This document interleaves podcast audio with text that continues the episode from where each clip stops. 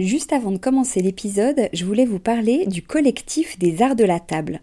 Alors l'art de la table, c'est vraiment une grande tendance dans notre univers déco, vous n'avez pas pu y échapper. Toutes ces jolies tables qu'on peut voir en photo, sur Instagram ou dans les magazines, qui nous inspirent, qu'on a envie de reproduire quand on reçoit, ou même au quotidien. Tous ces chefs et ces restaurants qui font attention autant au contenu qu'au contenant, et toute cette jolie vaisselle qu'on peut voir dans les boutiques, eh bien c'est tout ça que défend le collectif des arts de la table, qui a pour ambition donc de promouvoir et de valoriser la filière française des arts de la table. Grandes marques, créateurs indépendants, artisans et détaillants passionnés, ils sont tous unis d'une même voix pour faire rayonner leur savoir-faire et leurs produits, mais aussi pour vous inspirer. Tous les mois, le collectif des arts de la table vous propose une nouvelle tendance qui vous donne plein d'idées sur les matières, les couleurs et les formes du moment, et bien sûr une sélection de produits de marque française que vous pouvez donc retrouver sur leur site les arts de la table point f r ou sur leur compte Instagram arobase les arts de la table. Allez, place à l'épisode maintenant. Bienvenue sur Décodeur, le podcast qui parle de celles et ceux qui font la déco aujourd'hui. Je m'appelle Hortense Leluc et à chaque nouvel épisode, j'invite à mon micro un architecte ou un designer, une marque reconnue ou émergente, un entrepreneur ou un influenceur, quelqu'un que vous allez connaître ou pas, mais qui dans tous les cas va nous parler déco. Son parcours, son métier, son quotidien, son univers, ses goûts, on saura tout. Enfin, j'espère.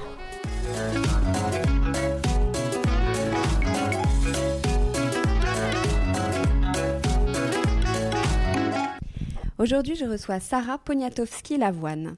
Comment l'introduire en quelques mots seulement ? Sarah compte tant d'activités dans le monde de la déco qu'elle a créé un concept de marque à trois cent soixante, Maison Sarah Lavoine. En plus d'être une architecte d'intérieur de renom qui repense des hôtels, des restaurants, des bureaux ou des résidences privées, en France ou à l'international, Sarah propose des collections de meubles, luminaires, objets déco, accessoires et même une ligne de prêt-à-porter qu'on peut retrouver sur son e-shop ou dans l'une de ses six boutiques déjà ouvertes, quatre à Paris, une à Bordeaux, une à New York. Élue femme d'affaires du prix Veuve Clicquot deux mille dix-sept, Sarah collabore également avec de nombreuses marques. Ressources, La Redoute, Cézanne, Sushi Shop, Lancel, Bergamote et même Kajak pour cet été, qui s'arrache son style parisien, reconnaissable entre mille, à la fois chic et bohème, glamour et intemporel, luxueux mais pas prétentieux. Sarah a le goût des belles choses et des associations audacieuses, mais c'est sûrement elle qui va nous en parler le mieux. Bonjour Sarah. Bonjour. Alors, tu as fait beaucoup d'interviews, tu es très habituée aux questions. Est-ce qu'il y a une question que tu n'aimerais pas que je te pose ? Est-ce qu'il y a une question que Non, mais d'ailleurs, ta présentation a tout dit, donc je n'ai pas besoin de parler plus. Je n'aime pas tellement parler. Non, si, si, si, je suis sûre que tu as plein de choses à nous dire. Sur ta casquette euh, d'architecte, qui mmh. est la première euh, que tu je as eue quand tu as ouvert. Je n'ai pas le diplôme hein, d'architecte. Je, voilà, je me suis entourée d'architectes au bureau, j'ai un studio d'architecte d'intérieur au bureau, mais moi je suis totalement euh, un imposteur, je n'ai pas fait d'études, donc c'est un, une vraie lacune, enfin, j'apprends encore tous les jours, voilà, j'ai besoin des autres pour être avec moi. Et ça t'a pas empêché d'ouvrir une agence ? On ne demande pas un diplôme bah pour non, ouvrir Putman, une agence je crois qu'André Putman avait un seul diplôme, c'était, elle était harpiste, donc euh, non, non. Mais euh, il faut lancé, s'entourer. Euh... Alors, quand tu découvres un lieu qu'il faut repenser ou redécorer, comment tu abordes un, un projet que, sur quel élément tu te penches en premier ? Qu'est-ce qui t'inspire bon, tout de suite ? D'abord sur l'âme et, et l'histoire du lieu. C'est très important. Quand c'est évidemment dans les lieux anciens qui existent déjà, pas quand on construit des bureaux ou quand on construit un immeuble, c'est autre chose. Mais avant tout, euh, moi j'aime, le, j'aime l'histoire du bâtiment, j'aime le lieu, j'aime la lumière naturelle. Donc je me, c'est ça qui m'inspire avant tout. De garder l'âme du lieu et de le moderniser, mais sans perdre son origine. Mais du coup, on fait appel à toi plutôt pour un vrai travail de chantier ou uniquement pour la déco ? Ah non, nous, on ne fait pas que de la déco, on fait vraiment du chantier. Du chantier. Mais comme vous avez un grand catalogue avec des meubles, des objets, des accessoires, est-ce que ce sont eux que tu vas placer ou euh, tu fais du sur-mesure sur les chantiers ? Euh, les deux. Et moi, je ne suis pas du tout dans le total look, donc je ne suis pas le genre de, d'architecte ou de décoratrice qui va mettre que ses propres euh, produits. Et puis d'ailleurs, au départ, j'ai commencé, je n'avais pas de produit à moi.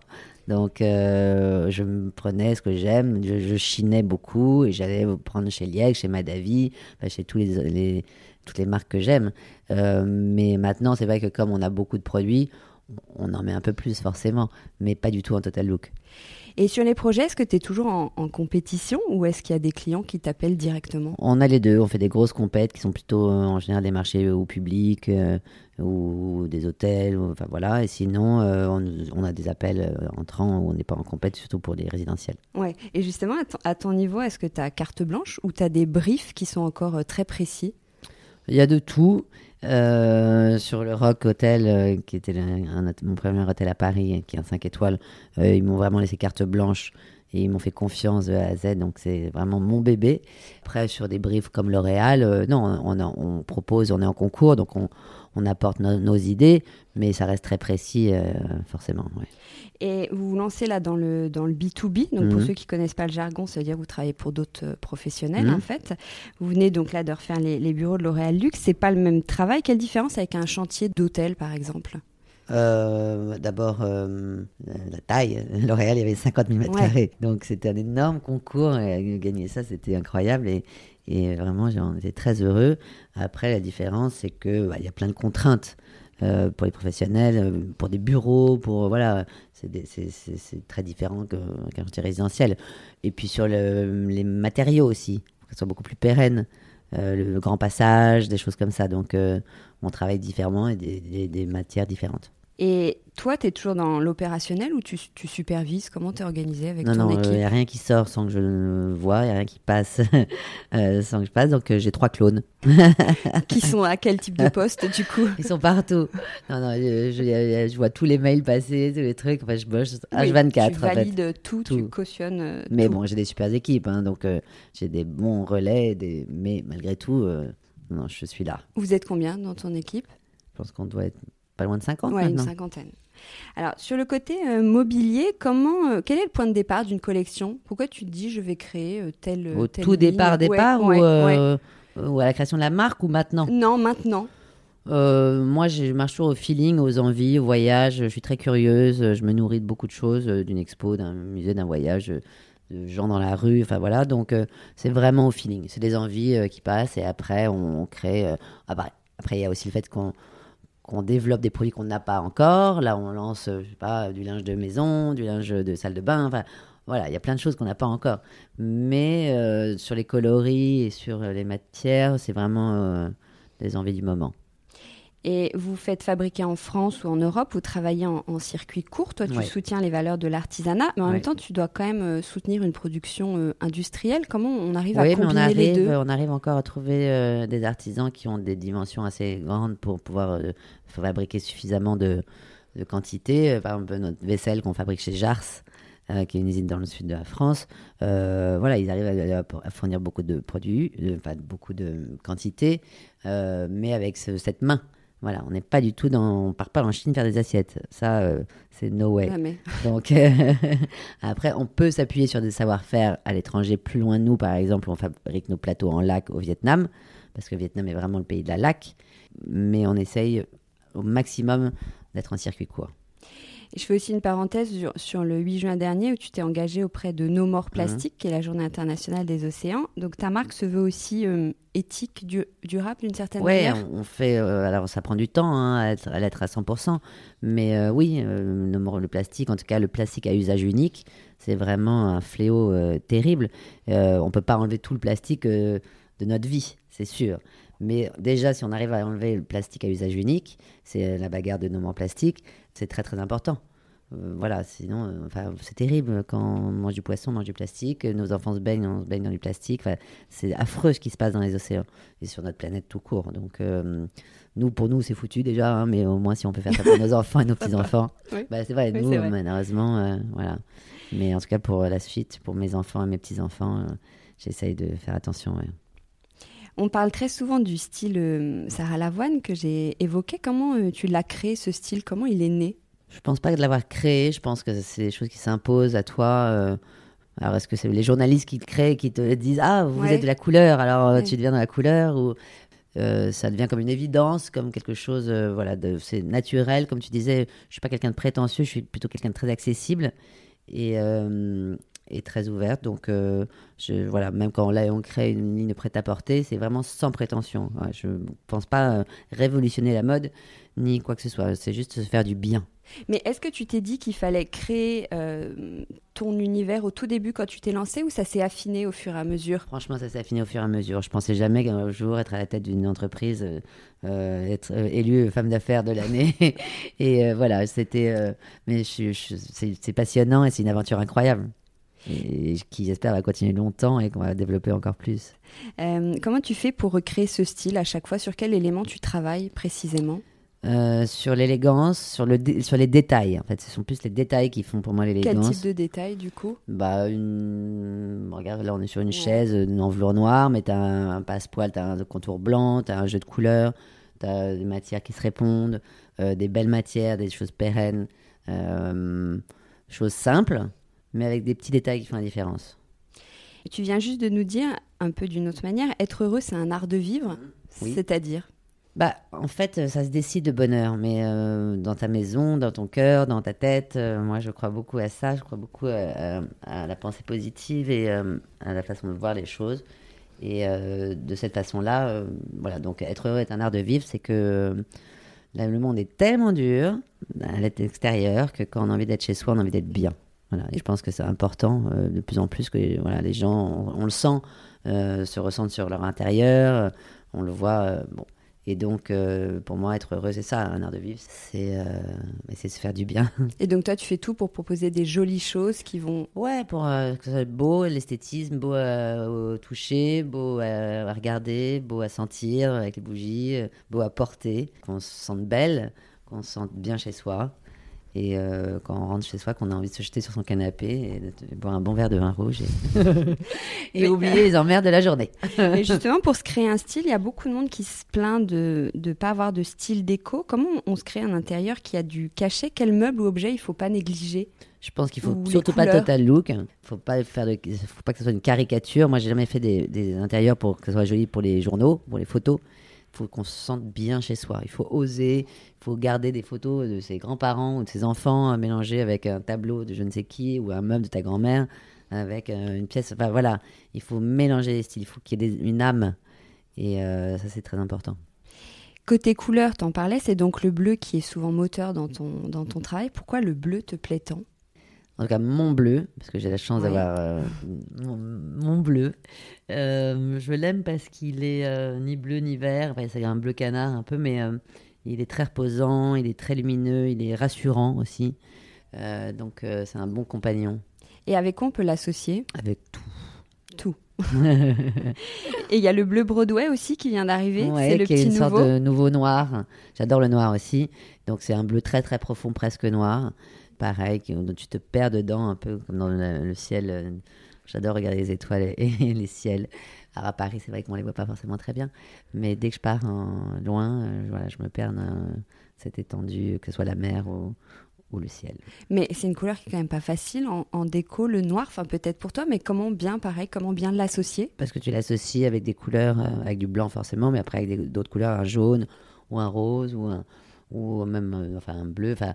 ou un vert, le noir et vert c'est très beau, euh, donc... Euh, c'est qu'on n'ose pas en fait. Il faut oser, il faut se faire plaisir, enfin il faut oser en tout cas, je pense, surtout. Est-ce qu'il y a des couleurs que t'aimes pas ?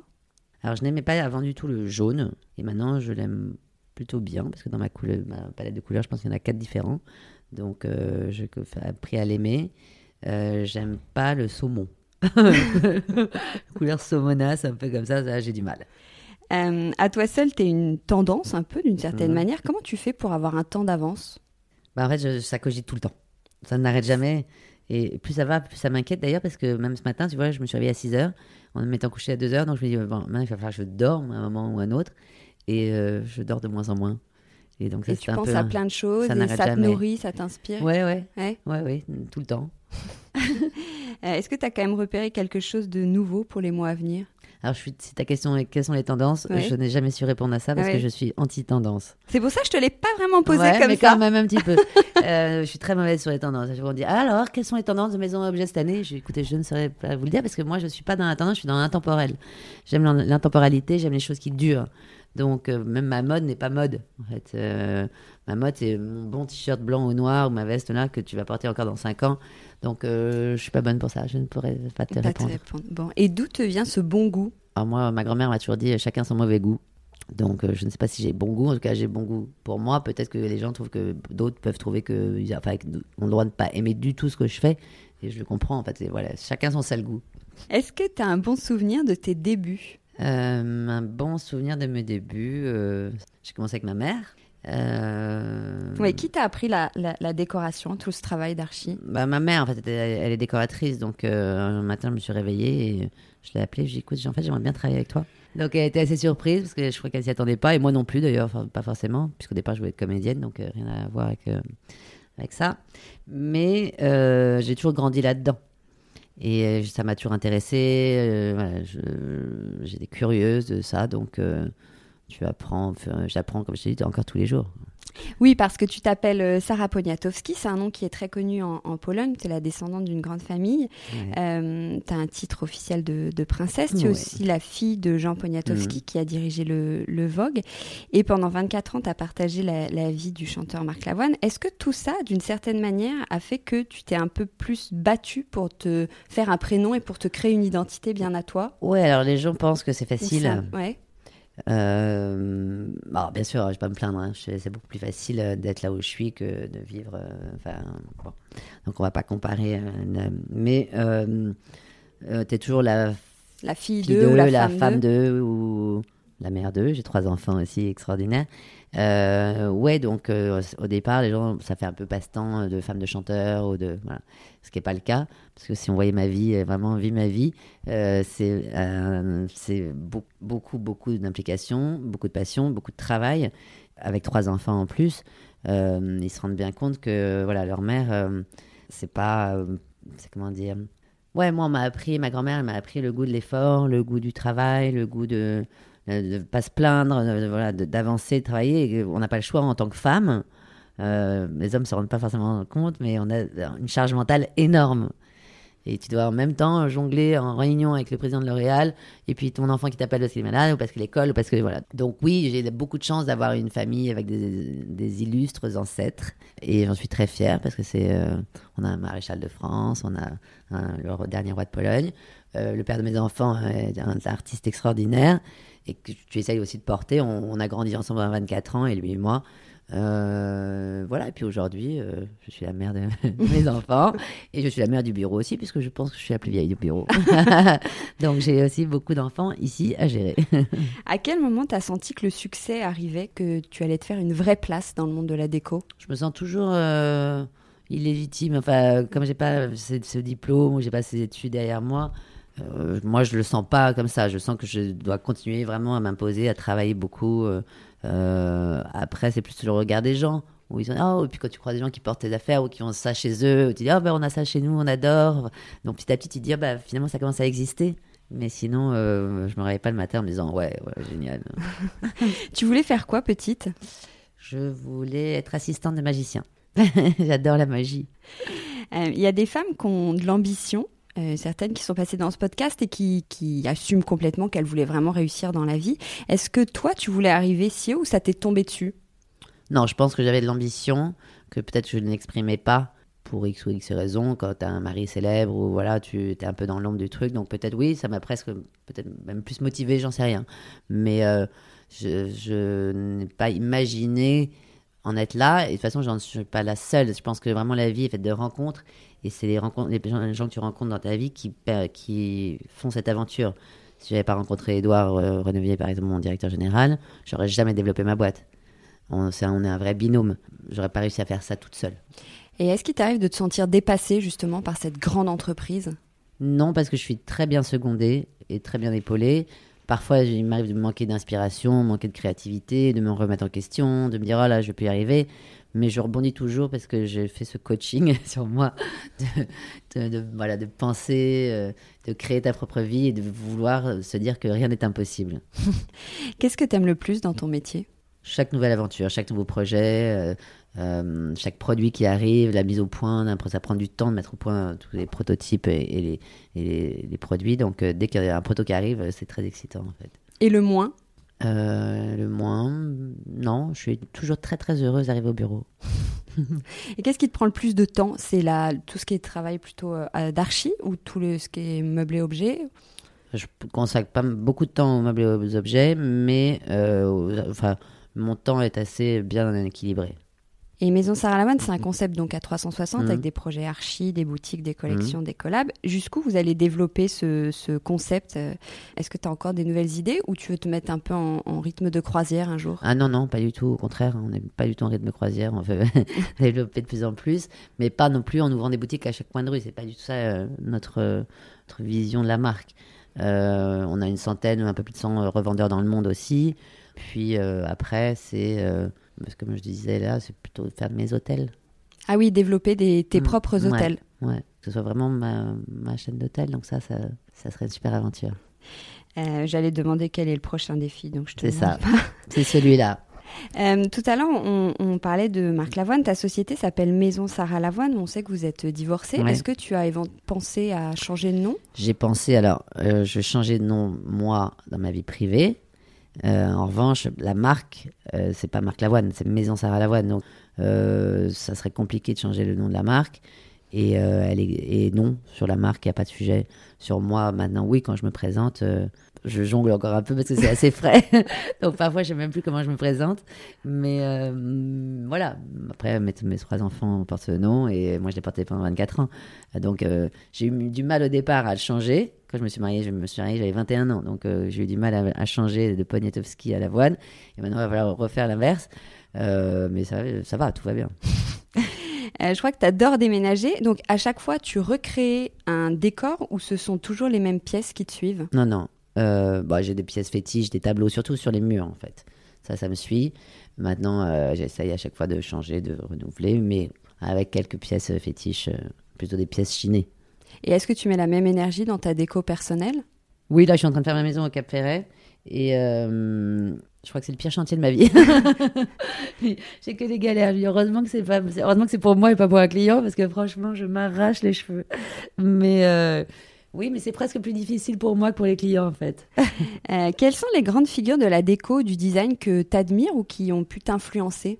J'admire beaucoup euh, Corbusier, euh, Perrier, enfin tous les modernistes de cette époque-là, tous les architectes aussi euh, de cette époque-là. Euh, j'admire euh, Louis Bourgeois, j'admire euh, Rodko, j'admire beaucoup de, de peintres aussi. Je trouve que c'est très inspirant euh, et, et les artistes euh, et contemporains aussi. Donc euh, euh, voilà, il y a plein, plein de personnes. Putman dont je parlais tout à l'heure, Stark que j'adore.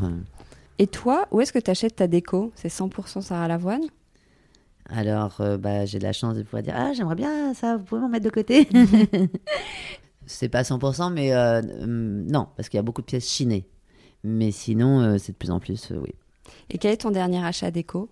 J'ai acheté un très beau miroir au pad euh, chez Maison Jaune. Magnifique. Et est-ce qu'il y a encore des objets ou des, des meubles ou objets dont tu rêves ? Bah oui, des trucs tellement chers. Oui, bien sûr. Il y a quelque chose à laquelle tu penses spontanément ? Là, comme ça, tout de suite, non, mais... Euh... Une sculpture d'un an, mais après, c'est pas que dans les meubles, moi, c'est plus dans l'art. Dans l'art. Ouais. Est-ce que tu regardes la déco chez les autres ? Est-ce que tu es attentive à tous les lieux quand tu arrives ou ouais. tu arrives à décrocher ? Ah non, je regarde. Je dis rien, hein, parce que euh, voilà, chacun, mais je regarde tout, tous les détails. Oui, bien sûr. Euh, je crois que tu as pris des cours de pensée positive, mm-hmm. tu en parlais un peu tout à l'heure. Euh, est-ce que tu as un mantra fétiche ? euh, Oui, que, euh, bah, qu'on, que finalement, on peut tout avoir. On dit euh, tu peux pas tout avoir dans la vie, euh, bah, pourquoi pas.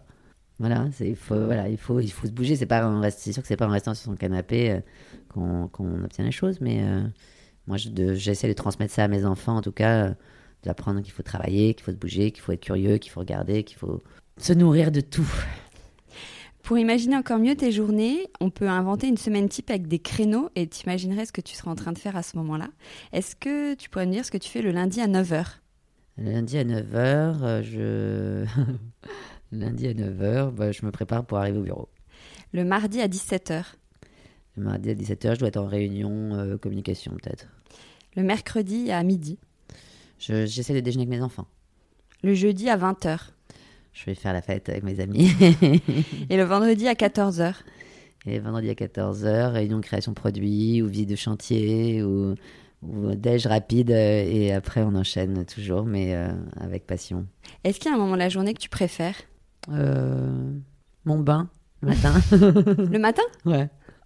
Je téléphone, je, je regarde mes mails, c'est, voilà, c'est mon petit déjeuner à moi, c'est mon moment à moi, le bain. Et qu'est-ce que tu fais pour te détendre ? Bah, c'est ça, c'est le bain. Je, voilà, je me fais masser de temps en temps aussi, j'aime bien. T'es une maman de trois enfants, mmh. chef d'entreprise, mmh. t'as une vie sociale qui a l'air très riche. Comment t'arrives à tout gérer ?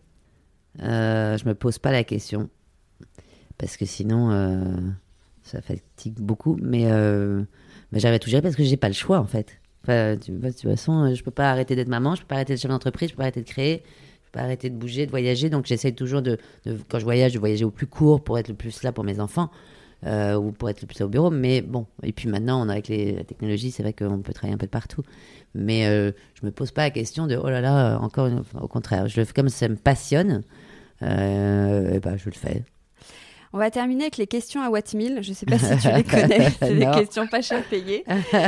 euh, question à quarante-cinq euros, le prix d'un déguisement de Cendrillon. Tu as le titre officiel de princesse. Mmh. Alors, de laquelle te sens-tu la plus proche ? Blanche-Neige, qui est pleine d'esprit et manager d'une équipe de sept nains. Moi, ouais, non, je la trouve pas belle. Pocahontas, chic et bohème. Mmh. Cendrillon, qui adore les chaussures. Mmh. Ou Réponse, dotée d'une longue chevelure blonde. Non, je dirais Pocahontas. Question à un euro quatre-vingt-dix, le prix d'un ticket de métro. métro. T'habites en plein cœur de Paris, mais à Paris, ça devient quand même très, très compliqué de, de circuler. Est-ce que euh, ça casse pas un peu c'est l'ambiance ? Qu'est-ce que, cauchemar. Est-ce que tu as un avis sur la question ? Eh bien, c'est bien pour ça que je connais le prix d'un ticket de métro, déjà. Et euh, je me sers beaucoup des trottinettes. Alors, euh, voilà, en essayant de faire attention, mais ça devient un cauchemar. Donc j'espère que c'est pour le mieux, je, j'essaie toujours de voir un peu plus loin que le bout de mon nez, donc je me dis bon, peut-être que là c'est un dur moment à passer, mais qu'après ça sera plus fluide et qu'on aura moins de pollution et qu'on respirera mieux à Paris, mais c'est vrai qu'en ce moment c'est du rail. Et question à quarante-neuf euros, le prix d'une bouteille de Faronville, l'une des meilleures vodkas françaises. Tu es une vraie parisienne mais d'origine polonaise, mmh. alors quand tu fais la fête t'es plutôt vodka ou champagne ? Alors je... C'est compliqué parce que comme je suis femme d'affaires, veuve Clicquot, je ne pourrais pas euh, dire que ce n'est pas champagne, mais je suis très vodka. Merci Sarah. Merci à toi.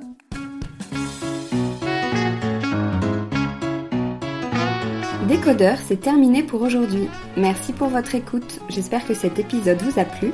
N'hésitez pas à vous abonner à ce podcast, à laisser un commentaire sur iTunes ou sur la plateforme que vous utilisez, à suivre Décodeur sur Instagram, bref, à me faire des retours et surtout à en parler autour de vous. Merci et à la semaine prochaine.